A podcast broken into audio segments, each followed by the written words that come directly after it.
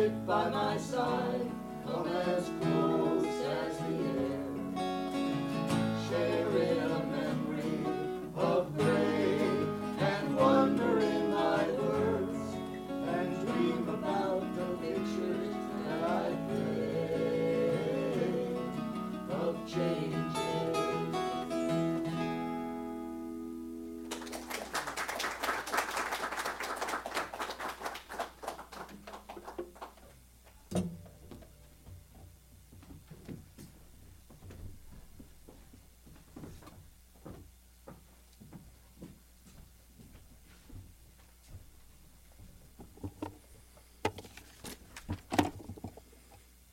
So we're here today to remember and honor Phil Ochs, especially the music of Phil Ochs. And um, Harold and I are going to say a few words about him, and then we'll have some music. Um, Viva Arsery is here, who's the brother of Vincent. He's going to do a couple songs. Then I'll do a song with my brother Willie, and then Willie and his singing partner Jan Scruggs will do a couple songs. Um, so, Phil Ochs. so says Wikipedia, was born December 19, 1940, died April 9, 1976. He was an American protest singer, or as he preferred to be called, a topical singer and songwriter. He was known for his sharp wit, sardonic humor, humanism, political activism, insightful lyrics, and distinctive voice. He wrote many, many songs in the 60s and released eight albums in his lifetime. Harold has put a few of them up here for you to peruse. For me, uh, part of my always being drawn to him was really the music. Uh, he, aside from writing provocative songs, he was a, a poet and uh, had beautiful melodies for some of his songs. He wrote protest songs, but he also wrote some very lovely ballads. Um, he described himself as a quote left social democrat unquote, who became an quote early revolutionary unquote after the protests of the 1968 Democratic National Convention. After years of prolific writing in the 60s, his mental stability declined in the 70s, and he eventually succumbed to a number of problems, including bipolar disorder and alcoholism, and took his own life in 1976 at the age of 35. He was born in El Paso, Texas. His father was a physician who was born in New York, and his mother was born in Scotland. His parents married in Edinburgh when the father was attending medical school. His father treated soldiers wounded at the Battle of the Bulge and apparently because of this suffered post-traumatic stress disorder depression and he also had bipolar disorder. He worked at his father worked at a series of hospitals around the country and was really unable to establish a successful medical practice. The family moved frequently to far rockaway new york when Ochs was a teenager then to perrysburg in upstate new york where he first studied music and then to columbus ohio. He grew up with an older sister sonia known as sonny and a younger brother michael they were a middle class Jewish family, but not religious. His father was distant from his wife and children, and his father was hospitalized for depression and died in 1963 from a cerebral hemorrhage. As a teenager, Ochs was a talented clarinet player. He played clarinet with the orchestra at Capital University Conservatory of Music in Ohio, and he became a soloist before he was 16. Although originally trained in classical music, he soon became interested in other sounds he heard on the radio, such as icons, Buddy Holly, Elvis Presley, etc. Um, he went to Staunton Military Academy in rural Virginia, and after graduating, returned to Columbus, and enrolled in Ohio State University. Unhappy after his first semester, he took a leave of absence and went to Florida. When in Miami at age 18, he was jailed for two weeks for sleeping on a park bench and he said at that time, during that time, he decided that he wanted to be a journalist. He returned to Ohio State to study journalism, developed an interest in politics, with a particular interest in the Cuban Revolution of 1959. He began writing newspaper articles, often on radical themes. When the student paper refused to publish some of his more radical articles, he started his own underground newspaper called The Word. His two main interests, politics and music, soon merged, and he began writing topical political songs. His parents and brother had moved to Cleveland, and he started performing professionally there as opening act for a number of musicians. In, in the summer of 1961, he met Bob Gibson, singer songwriter, who became uh, the seminal influence on his writing, he said. He became disappointed at not being appointed editor in chief of the college newspaper and dropped out in his last semester without graduating. He left for New York to become a folk singer, arrived in New York City in 62, and began performing in numerous small folk nightclubs, uh, becoming an integral part of the Greenwich Village scene. By the summer of 63, he was sufficiently well, well known in folk circles to be invited to sing at the Newport Folk Festival, where he performed Too Many Martyrs, which was co written with Bob Gibson, and a song called The Power and the Glory, which is really, I think, almost equal to This Land is Your Land. It's a song about the beauty of America. Um, so, other performers at this folk festival included Peter Paul and Mary, Joan Baez, Dylan, and Tom Paxton uh, whom he became friends with. He returned to Newport in 64 when he performed Draft Dodger Rag and other songs and was widely praised. For some reason, I'm not clear, he was not invited to appear in 1965. And this was the folk festival where Dylan came out with electric guitar. During the early period of his career, he and Dylan were very, had a very friendly rivalry. In 62, Ochs married Alice Skinner, who was pregnant with their daughter Megan in the City Hall ceremony in New York. They separated in 65 but never divorced. Like many of his generation, he deeply admired President John F. Kennedy, even though he disagreed with the president on issues such as the Bay of Pigs invasion, etc. When Kennedy was assassinated on November 22, 1963, he wept. He told his wife that he thought he was going to die that night. It was the only time she ever saw him cry. In the later 60s, he was unhappy that his work was not receiving the critical acclaim and popular success he had hoped for. Although he was trying new things musically, he did not abandon his protest roots. He was profoundly concerned with the escalation of the Vietnam War, performing tirelessly at anti war rallies across the country and organizing several The War Is Over get togethers. Other topical songs of this period he wrote include Outside of a Small Circle of Friends, was, which was inspired by the murder of Kitty Genovese, who was stabbed to death outside her New York City apartment building while dozens of her neighbors reportedly ignored her cries for help. He was involved in the creation of the Youth International Party known as the Yippies, along with Jerry Rubin and Abbie Hoffman. At the same time, he actively supported Eugene McCarthy's more mainstream bid for the 68 Democratic nomination for president. The events of 1968, the assassination of Martin Luther King and Robert F. Kennedy, the police riot in Chicago, and the election of Richard Nixon left him feeling disillusioned and depressed.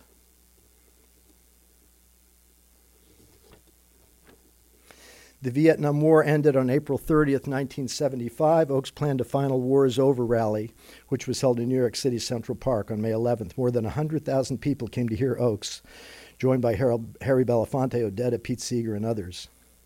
Ochs and Joan Baez sang a duet of There But for Fortune, a song written by Phil Ochs, and he closed with his song, The War is Over. His drinking became more and more of a problem, and his behavior became increasingly erratic after that time. In mid 1975, he took on the identity of John Butler Train. He told people that Train had murdered Ochs and that he, John Butler Train, had replaced him. Ochs' friends tried to help him. His brother Michael attempted to have him committed to a psychiatric hospital. Friends pleaded with him to get help voluntarily. They feared for his safety because he was getting into fights with bar patrons. Unable to pay his rent, he began living on the streets. In January 1976, he moved to Far Rockaway, New York to live with his sister Sunny. He was lethargic. He watched TV and played cards with his nephews, pretty much doing nothing else. He saw a psychiatrist who diagnosed bipolar disorder. He was prescribed medication, and he told his sister he was taking it. On April 9th, 1970, he committed suicide. I wanted to just play one, two verses of uh, one song which reflects Phil Ochs' irreverence for all walks of life. He, he complained about liberals, conservatives, and those who were politically indifferent. and this is a song called Love Me, I'm a Liberal. I'll just do two verses of it to give you a little feel. And then we're going to have uh, several musicians come up and do several of his songs for you.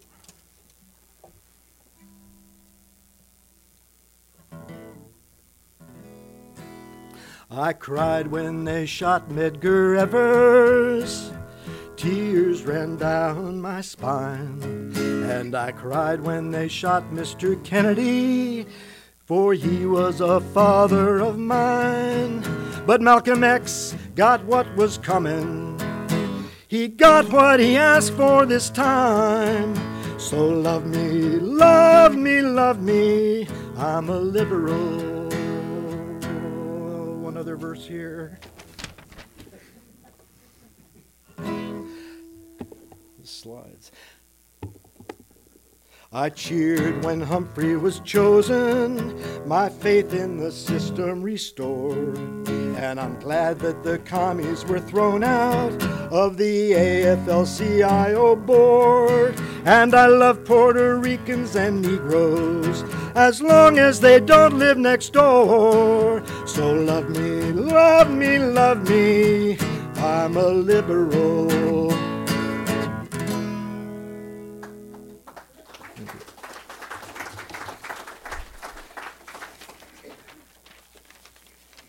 Now I would like to uh, bring up Viva to do a couple songs, and then my brother and I will do a song, and then uh, he and Jan will do a couple more to finish up.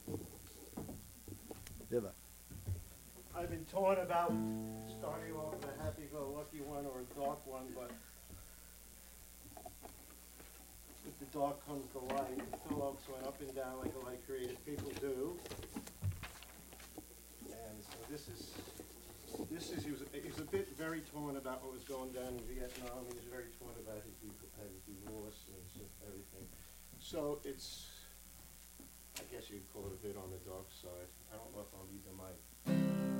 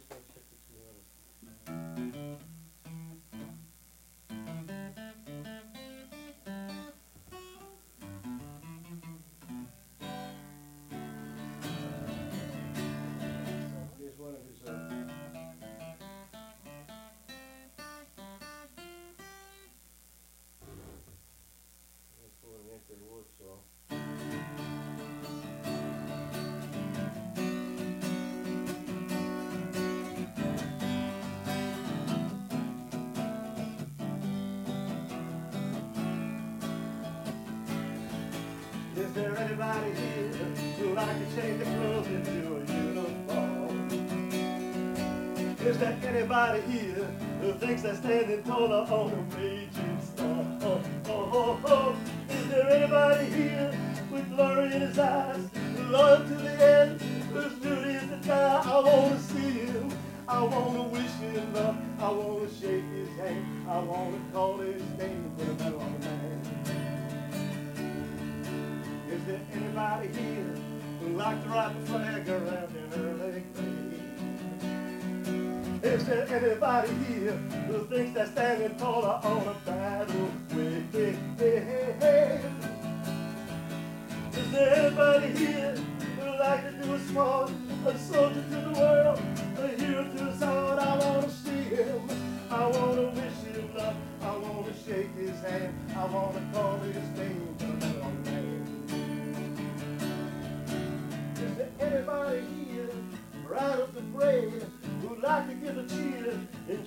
not afraid? Like to ask him what he's trying to defend. I'd like to ask him what he thinks he's gonna win. Is there anybody here who thinks that following the takes away from me? Is there anybody here who wouldn't mind a murder by another? Is there anybody here whose pride is on the line the honor of the brave and the courage of the blind? I wanna see him. I wanna wish him luck. I wanna shake his hand. I wanna call his name for the medal of man.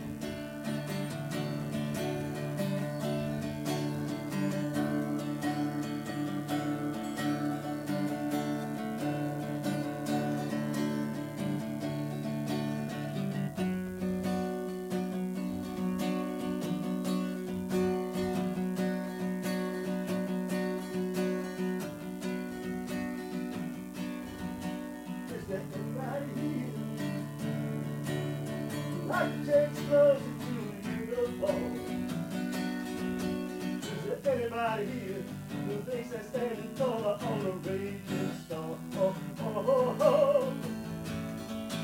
Is there anybody here with glory in his eyes?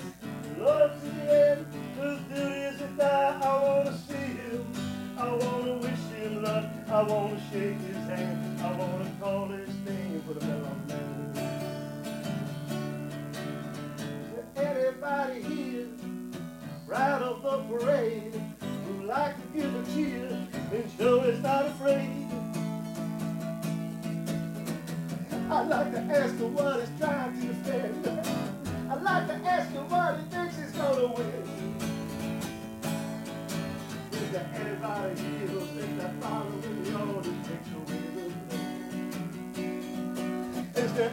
anybody here who wouldn't mind a murder by another man?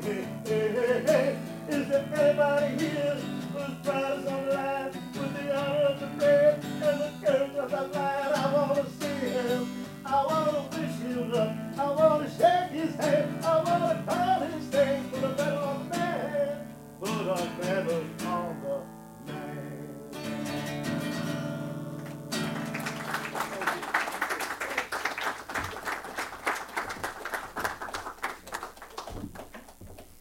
Thank you. Before we continue the music, uh, Harold Stillman also wants to say some words about Phil Ochs.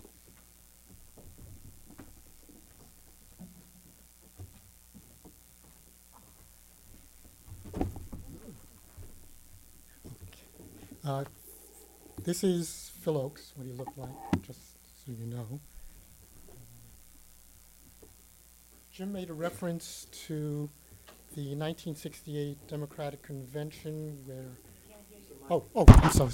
Uh, Jim made a, a reference to the 1968 Democratic Convention where there were riots to quell the demonstrations by people who were opposing what was going on inside, and that had a profound effect on Phil. And in 68, he put out this album with a mock tombstone, which has a picture of him in front of an American flag, dressed in Revolutionary War garb, carrying a musket, and it says below his name, American in parentheses, born in El Paso, Texas, 1940, died in Chicago, Illinois, 1968. Uh, Phil Ochs, I was a fan of Phil Ochs back then, and he was an extremely popular performer. He performed to sell out crowds in New York City's Town Hall and Carnegie Hall. Carnegie Hall. He had, um, I think he went to Carnegie Hall several from I think 1963 until I think 1970. Always performing before sold out crowds. And there was also um, he put out this songbook which I happen to have bought. This was put out in March of 1968 during the height of his popularity, and this songbook sold 8,000 copies in its first month of publication, and in its first year, 25,000 copies. So there were a lot of Phil Ochs fans out there. And it includes sh- his sheet music, his interviews, and some of his uh, poems and stories, as well as photographs. I want to read the introduction, um, which shows his sense of humor, that was written by a contemporary folk artist named Judy Henske, and it's entitled About the Author. And she writes, I'll never forget the one time I saw Phil Ochs perform. It was in Hollywood, and the crowd was tense with electric anticipation as the incredibly dapper figure walked out on the stage. Phil looked great that night. His crisp black hair had been freshly coiffed, his dark skin and eyes setting off both the startling brilliance of his freshly capped teeth and the red silk lining of his beautifully tailored tuxedo.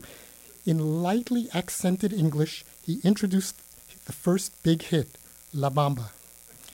A roar went up as the crowd started singing and clapping along.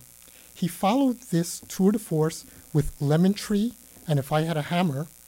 What a performer! He was called back for encore after encore. On the bill with Phil Ochs that night was a sloppy, long winded protest singer whose name I forget. I left in the middle of his act.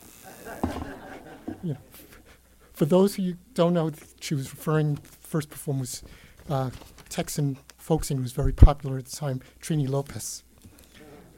Um, also, in the songbook, he has a section which he facetiously titled The Critics Raved.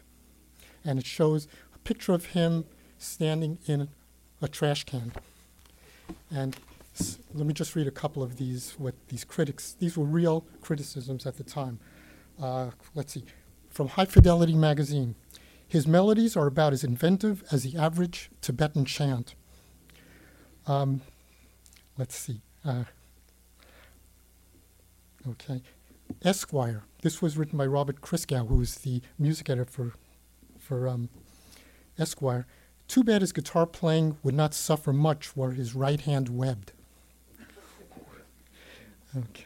And this one, which after he produced this album called Pleasures of the Harbor in 1967, uh, the critic from Boston Broadside wrote, The record jacket depicts the artist as an immigrant, and to the land of art song, he is certain. Hello? Okay. Hello? Uh, Congresswoman Bella Abzug, a Democrat from New York, an outspoken anti war activist herself who had appeared at the 1975 War is Over rally, entered this statement into the congressional record on April 29, 1976. Mr. Speaker, a few weeks ago, a young folk singer whose music personified the protest mood of the 1960s took his own life.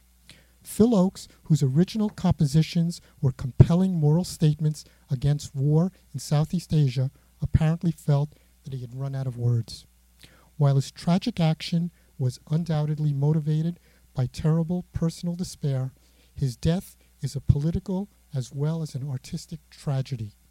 I believe it is indicative of the despair many of the activists of the 1960s are experiencing as they perceive a government which continues the distortion of national priorities that is exemplified in the military budget we have before us. Phil Ochs' poetic pronouncements were part of a larger effort to galvanize his generation into taking action to prevent war, racism, and poverty. He left us a legacy of important songs that continue to be relevant in 1976, even though the war is over. Just one year ago, during this week of the anniversary of the end of the Vietnam War, Phil recruited entertainers to appear at the War is Over celebration in Central Park at which I spoke. It seems particularly appropriate that this week we should commemorate the contributions of this extraordinary young man. And finally, Robert Christgau, he was the Esquire music critic who said, uh, talked about Phil Ochs' webbed right hand. wrote, um, I came around to liking Phil Ochs' music, guitar included. My affection for Ochs no doubt prejudiced me, so it is worth noting that many observers who care more for folk music than I do remember both his compositions and his vibrato tenor as close to the peak of the genre.